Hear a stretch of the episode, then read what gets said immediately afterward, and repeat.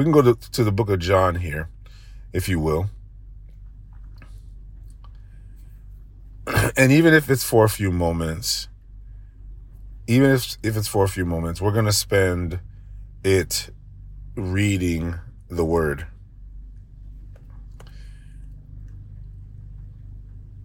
Spend a few moments reading the word. And we'll read John chapter 10.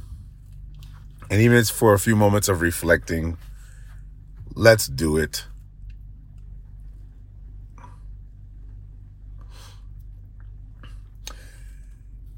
And verse 1, John chapter 10, verse 1, as we get into it, we're going to prayerfully ask those three questions God, what are you revealing concerning yourself?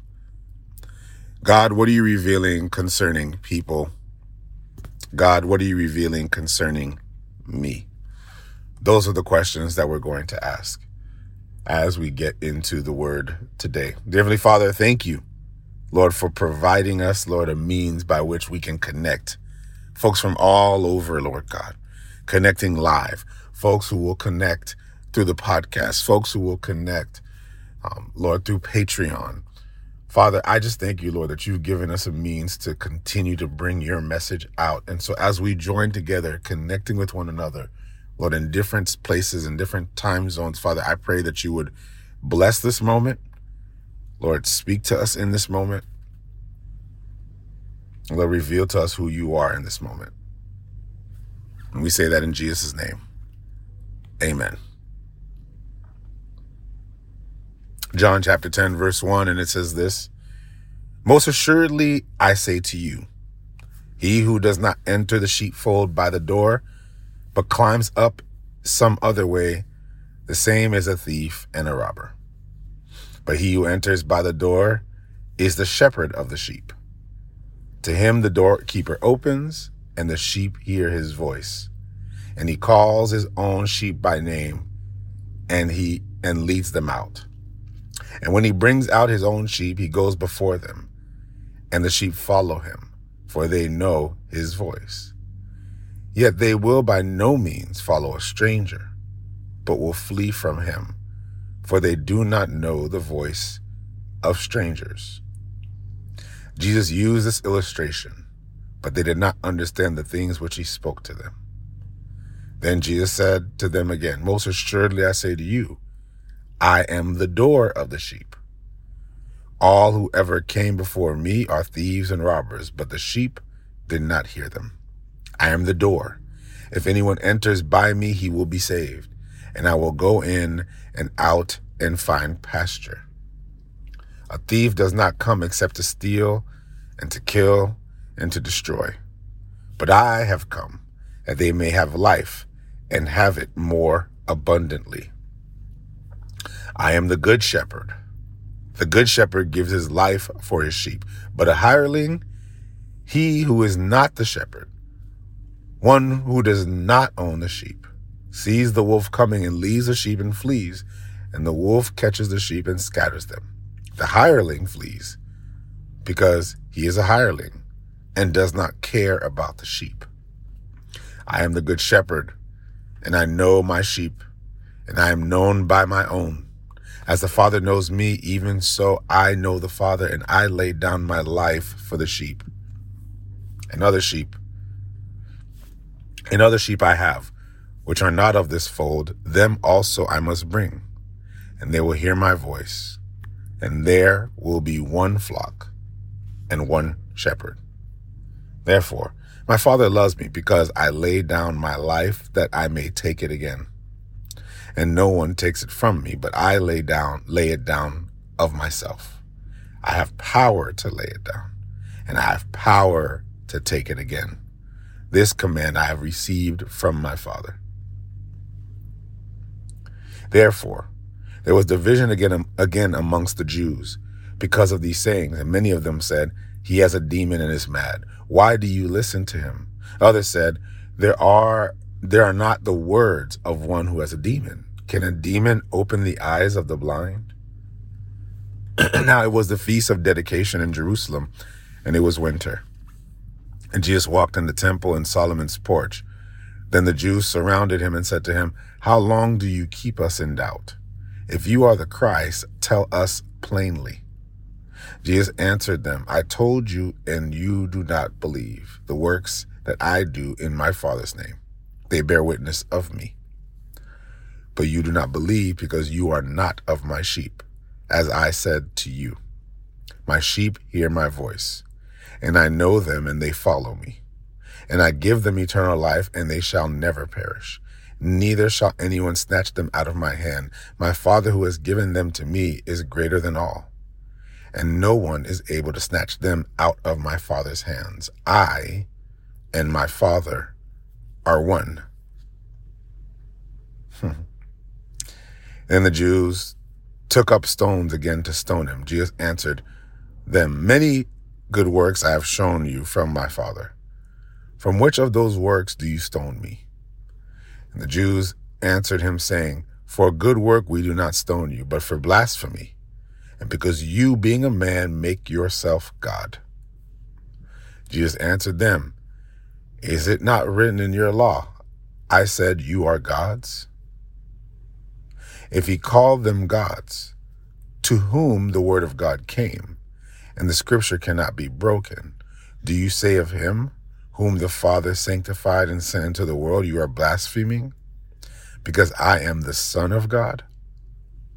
If I do not do the works of my Father, do not believe me. But if I do, though you do not believe me, believe the works, that you may know and believe that the Father is in me, and I in him. Therefore they sought again to seize him, but he escaped out of their hand. And he went away again before the Jordan to a place where John was baptizing at first, and there he stayed. Then many came to him and said, John performed no sign, but all the things that John spoke about this man were true and many believed in him there. Who we? Who we? This, um, and we're gonna stop right here. Um, this portion of scripture should give you a peek into Jesus and the boldness of his assertion of who he was. I know people, you know, again, if you guys remember, we were having the, these conversations um, in our Bible study, the previous Bible study, and a little bit in the last Bible study, but the not the previous one, but the the one before the last one, and also the last Bible study. We were talking about the divinity of Jesus, Jesus being God. What did it mean for Jesus to be the Son of God? And and and how is the Son of God God? And of course, many who have, uh, or there are so many different, you know, theological positions, some of which are heretical. One of which is that Jesus wasn't God and that the Son of God somehow is less than God. Well, which isn't, which doesn't make sense because the scriptures tell us that he didn't consider robbery to be equal with God. And so somehow he is equal with God. If he's equal with God, then he must be God. So what does that mean? What does it mean for him to be son of God? So if you haven't, go check out the Bible study. We were just chopping it up. But if you, if there's anything you should get from this is that this uh, chapter that we just read here uh, further supports, undergirds everything that we talked about in this Bible study. Jesus' words are bold. Jesus' words are strong. Jesus is speaking with a boldness,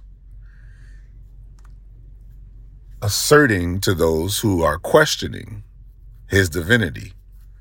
And Jesus is telling them straight up, according to John's account, I'm God. And everything they're hearing that Jesus is saying, they're hearing him say that he's God to the point where they want to stone the man. Like they want the man dead because of the bold statement that he is God. So if the question is, is Jesus God? Well, the Jesus, Jesus says he's God. So either Jesus is a liar or he is a prophet. He can't be both. Um, others have asked and said, well, you know, Jesus, you know, he was a, you know, he was a good man, he was a prophet, but he wasn't God. That's not possible. He cannot be a good person and he cannot be a prophet and not be God. Simply because of the things that you hear that he says that he is. He's either a false prophet or he's God. he can't be either.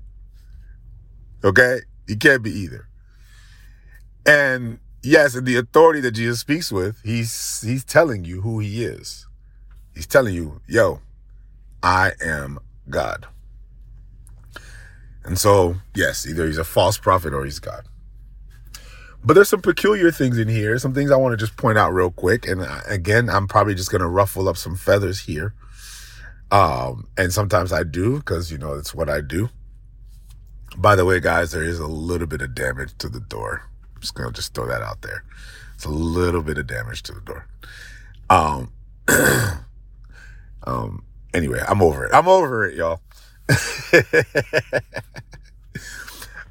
but I, I say all that because again, there, there, are two things we hear. We, we, we hear the story or we, we hear Jesus and his encounter with uh, those who, with his disciples and also those who are, are in the periphery who are listening to his teaching. And Jesus first starts off teaching that he is the true shepherd. Then he teaches that he is the good shepherd. And I want to talk a little bit about that because it's important for us to know who he is. The Lord is my shepherd. So what does that even mean? Reminding us of Psalm 23. The Lord is my shepherd, I shall not want. What does a good shepherd do? He makes us lie down in green pastures. He, he leads us beside still waters. He restores our soul. He leads us to the path of righteousness for his name's sake. Yea, though I walk through the valley of the shadow of death, I will fear no evil for you are with me. This is the good shepherd now. Your rod and your staff, they comfort me. The good shepherd does this. You prepare a table before me in the presence of my The good shepherd does this. My cup runneth over. Surely goodness and mercy shall follow me all the days of my life. How does that happen? Through the good shepherd. And I will dwell in the house that is in the presence of the Lord forever and ever. Amen. Only the good shepherd does that. Jesus is the good shepherd. Okay? He is the good shepherd. And he's and he's and he's affirming this truth, proclaiming it to his disciples to say to them, I am the shepherd that David was talking about in Psalm 23. I am the shepherd that is your provider, Jehovah Jireh. I am the shepherd who is your righteousness, Jehovah Tzidkenu. I am the shepherd who gives you peace in the midst of the storm, Jehovah Shalom. I am the shepherd who provides for every aspect and dimension of your life physically, spiritually, I am. I'm everything. And if there's anything you know about a sheep, is sheep barely can survive without a shepherd. So I am the one who sustains you. I am the one who keeps you. And I am the good shepherd. And here's the thing. If I am your shepherd and you are my sheep, then you will hear my voice. You'll know my voice. When I speak, you'll know it's me because I am your shepherd. And then he speaks and says what the shepherd does. He tells him what the shepherd does. The shepherd protects his sheep, gives his life for his sheep. The shepherd protects the sheep from the wolves.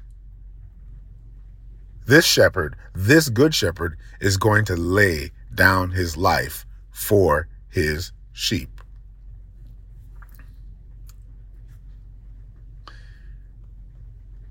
And this shepherd knows his sheep. Knows his sheep. And I love that you're showing that, Asia, because, man, if you know anything about sheep, this should be a diss. All we like sheep have gone astray. He, say, he says, all of us are like sheep. That's in Isaiah chapter 53. We're all like sheep. if you're sheep, just put a hands up emoji. I'm sheep. sheep aren't very smart. Uh, sheep, they, they mess it up all the time. Uh, sheep can't survive on their own. Sheep, we're, we're all like sheep. All of us are like sheep. And we've all gone astray. But what does it say in Isaiah 53? But the Lord hath laid upon him the iniquity of us all. This shepherd died for his sheep. And this is what Jesus is saying. He's saying a hireling won't die for his sheep. But the shepherd, the good shepherd, he'll die for his sheep. His rod and his staff will comfort you. Comforted by the rod, comforted by the staff, comforted by punishment. Ooh, when you are when you are his sheep, you even receive his rebuke with grace because you know it's not out of judgment, but it's out of grace. It's out of his love. It's out of his mercy. This is why those who hate correction, you have to ask, are you truly sheep? Like, are you his sheep? Because if you hate correction, then maybe you're not his sheep. If you, if you're not seeking to be sanctified, to be disciplined, for his rod and his staff to guide you toward the path of righteousness, toward the greener pastures. Are you really his sheep? I'm going to ruffle some feathers for a second, though. I know we spent some time on the shepherd thing, but man, oh man, once he talked about this whole shepherd thing, they all got real, real upset. They're saying this man's got a demon in him. That somehow they have to hear his voice. And then Jesus says, I and my Father are one. I and my Father are one. We're the same. We are one. We are one.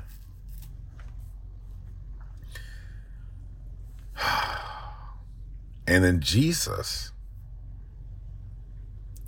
defends himself quoting one of the most problematic Psalms in the Bible. I'll do a little, little Bible study with y'all.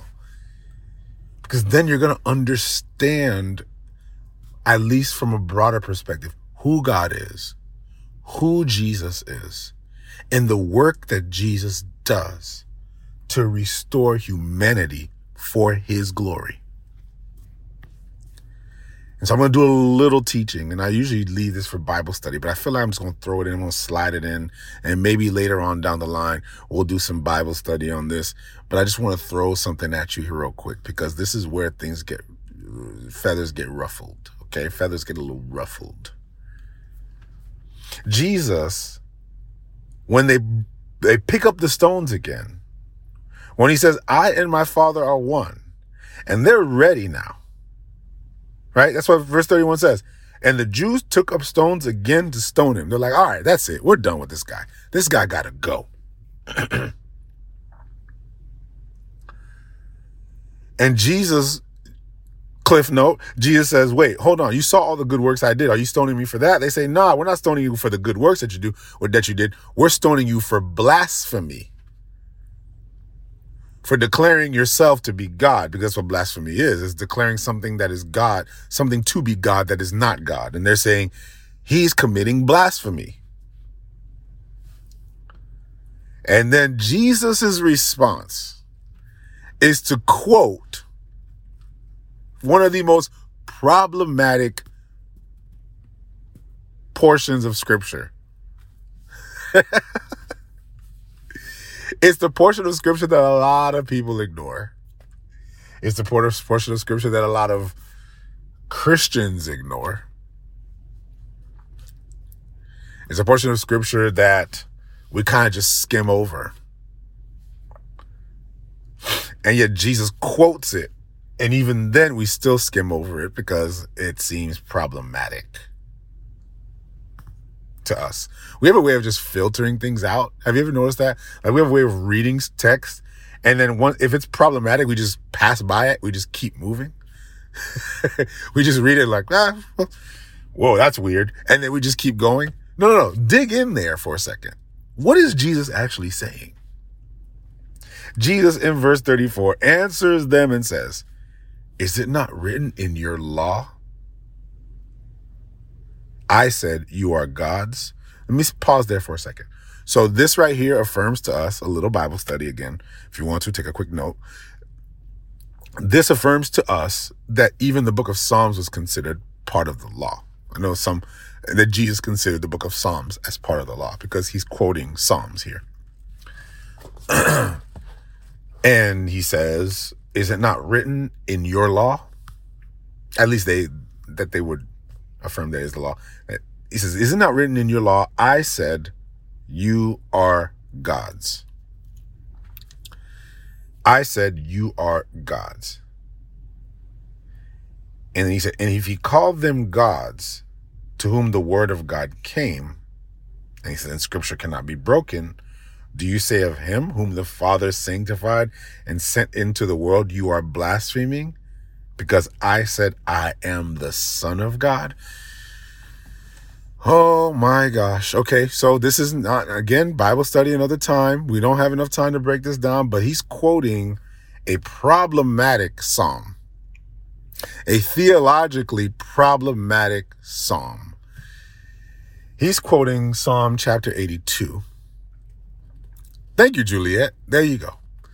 He's quoting Psalm chapter 82. If you can, go there for a second. because we got to talk about this Jesus thing. In Psalm chapter 82, verse 1 starts off by saying, God stands in the congregation of the mighty. He judges among the gods. Again, seems very problematic. Small psalm, very short psalm, but a lot of problematic things are said here. For those who have this really closed perception or perspective of God.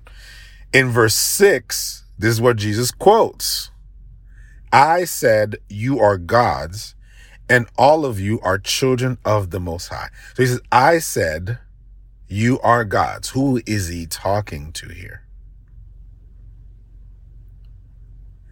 And then he says in verse 7, But you shall die like men. So they're not men, but he says they're gods. And fall like one of the princes. Arise, O God, judge the earth, for you shall inherit all the nations. Jesus is teaching. This is a teachable moment for Jesus.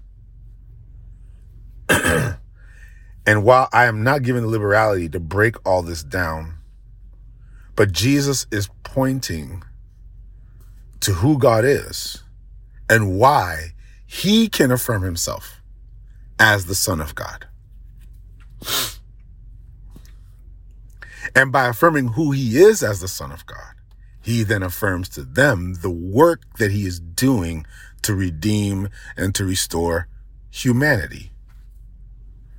When he says, You are God's, and all of you are children of the Most High, He's saying they come from God. The Son of God literally means just to come from God. And so they come from, what does that even mean for them to come from God? And what does it mean that they are gods? The word gods there is the word Elohim. And often the view is, is that, um, when, when the, when the scriptures say at the beginning, in the beginning, God created the heavens and the earth, the word there is actually Elohim. In the beginning, Elohim created the heavens and the earth, and the earth was without form and void, and darkness came upon the face of the deep, and the Spirit of God uh, hovered over the waters, and God said it to be light. So you see that in Genesis chapter one, that Elohim, and so people go, oh, Elohim, because Elohim is actually a plural form of El, El means God. Elohim is plural for God, so it's technically gods. And so some will say, well, then therefore it's the Father and it's the Son the Holy Spirit because the Elohim is the Father, Son, and Holy Spirit. That is not the Hebrew. That is not how the Hebrews saw this. This is how we in our westernized Christianity try to impose our view of who God is on the text rather than drawing from the text what the text actually says, right? and so this is where we mess up on our Trinitarian doctrine because we kick off our Trinitarian doctrine with uh, uh, with Genesis chapter one, we go, no, no, no. While we see a Trinitarian work happening in Genesis chapter one, that word Elohim, right? And the Spirit of God hovered over the waters, and God said, "Let there be light." So we see, uh, we see this, this, this, the, the, the three persons here at work in creation because you have the Creator in the beginning, Elohim created the heavens and the earth, and the earth was without form or void. And God said, so that's the word of God, right? The spoken word of God. God said, which is the Son of God, let there be light. But the Spirit of God hovered over the waters. So we see the Spirit of God. So we see Father, Son, Holy Spirit. Boom, right there.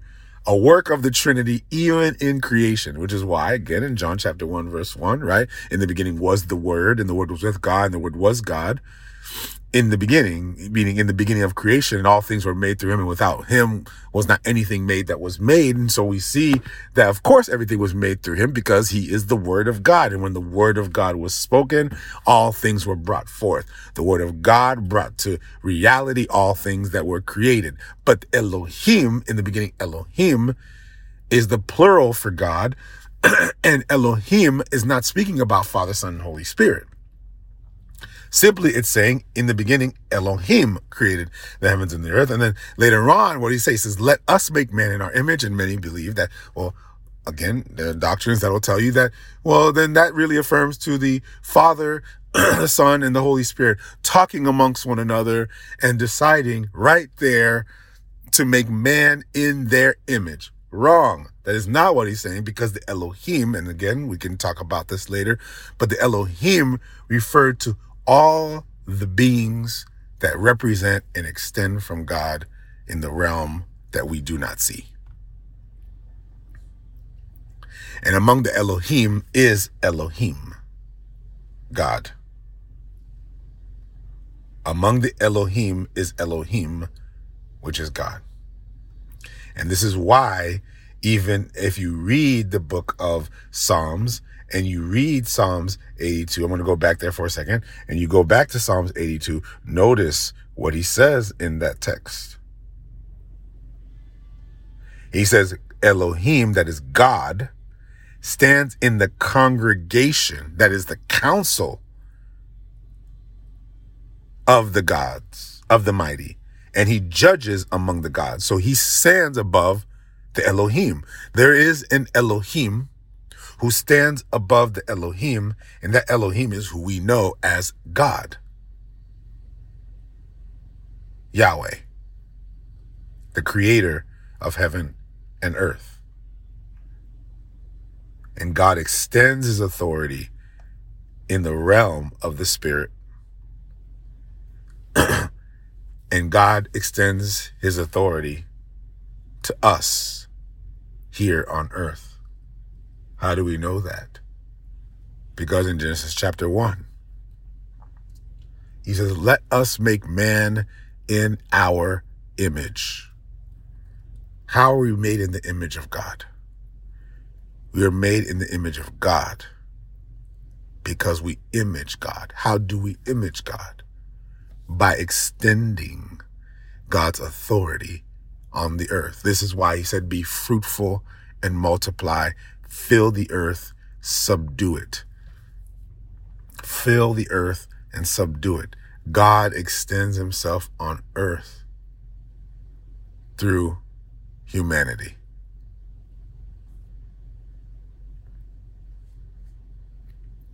And yet we know how it ends.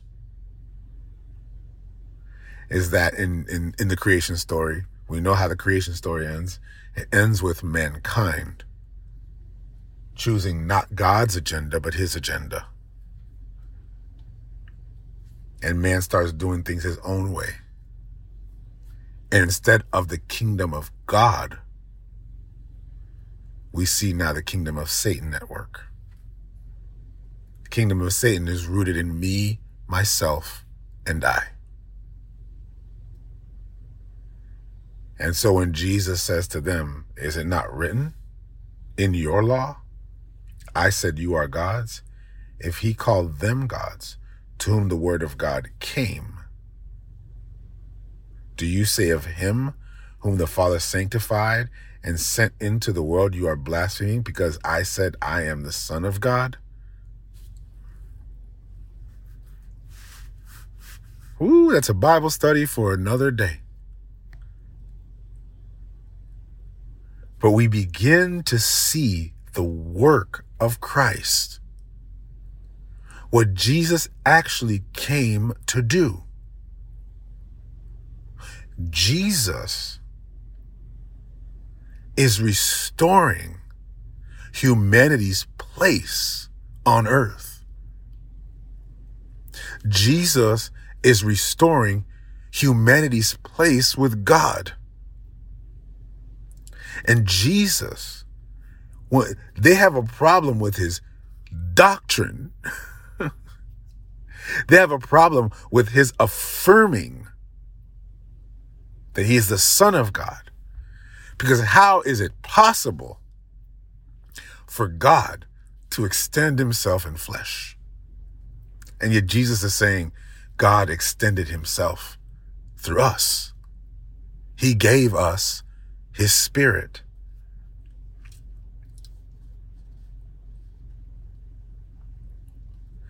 And yet we have lost access to that. And it's through Jesus we can gain access back into that. Who the Elohim are in the realm of the spirit is who we are as humans on earth.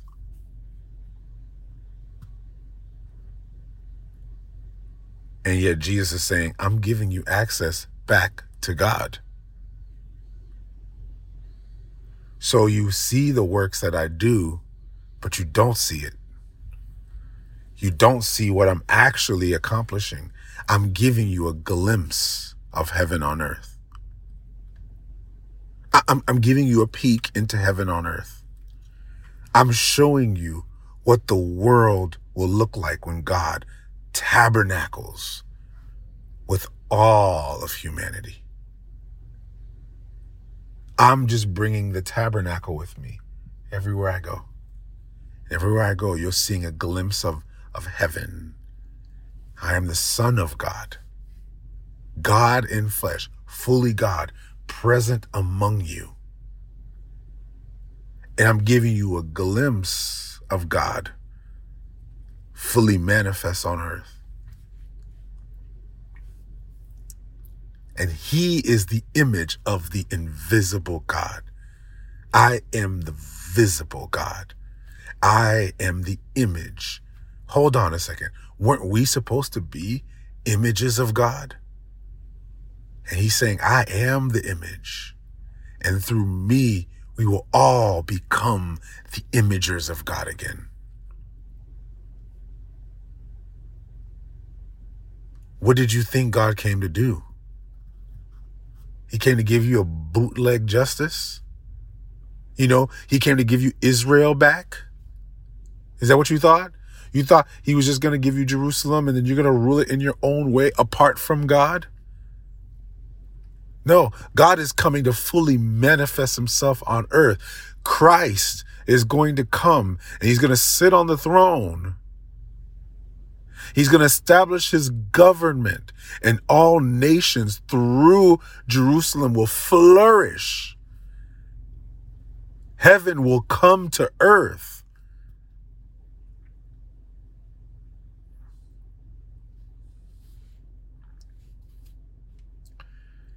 He says, I, I do not do the works of my Father, do not believe me.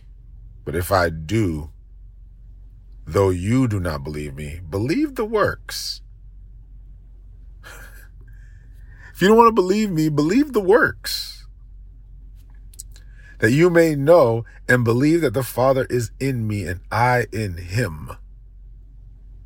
I'm one with the Father, and yet you're missing it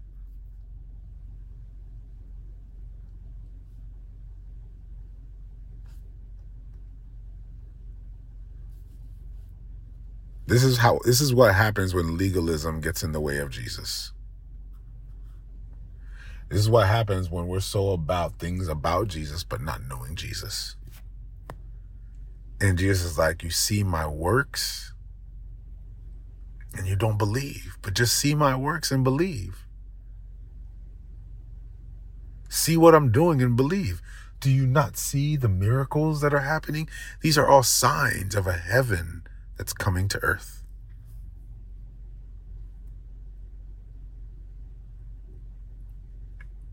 Let's not, and, and this is just my closing thought. Let's not see the works of God as just good things that God does.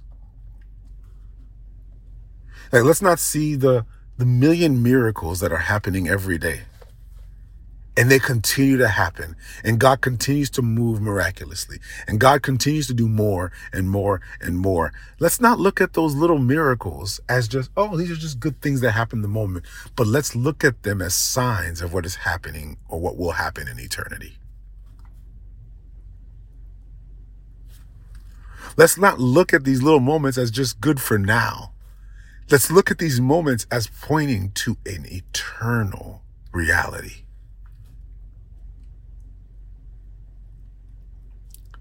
Let's not look at the, the little things that God does. Even when we pray and, and we see people who are being restored and we see people that are being healed and God giving people breakthrough and we see all, we see all of this happening. Let's not look at it as, oh, this was just good for now. No, this is a foreshadow of what will happen in eternity.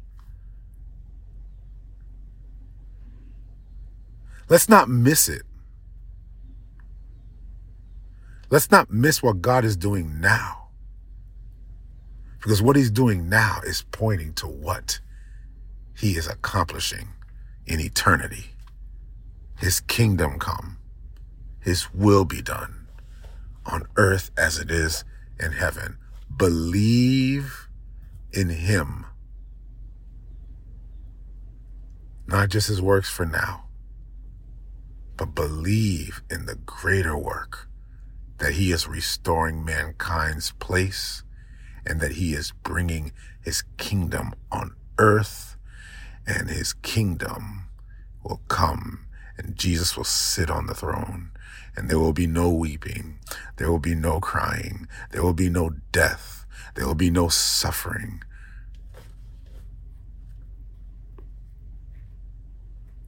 Family, that day is coming.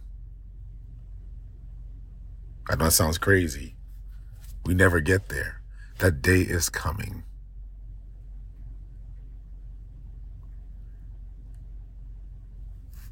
That day is coming when there will be no hate. The day is coming when our glorified bodies will all be together and we will get to fellowship in eternity. That day is coming when we will get to be with Jesus forever. That day is coming when he sits on the throne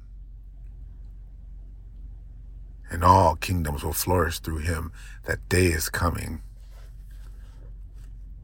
Let the little things he does today point to the point to the future and eternity. Let's not miss it.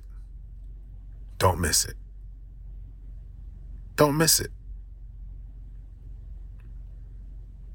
God bless you, family. Dear Heavenly Father, we thank you Lord, for the privilege that you've given us today, Lord, to see the good work that you do. Oh, Lord, you're doing a good work. And Lord, even the good works that you do, let us not see it for the moment. Let us see it with eternity in mind.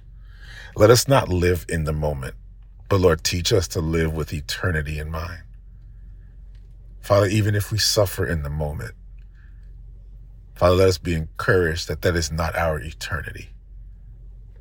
Let us be reminded that you are making all things new and that our hope is in you. And we say that in Jesus' name. Amen. God bless you guys. Love y'all. See you guys on Sunday. We'll be chopping it up, doing a little Bible study, and um, and I look forward to continuing the conversation with you guys on how we read the Bible. God bless you guys. See you guys on Sunday.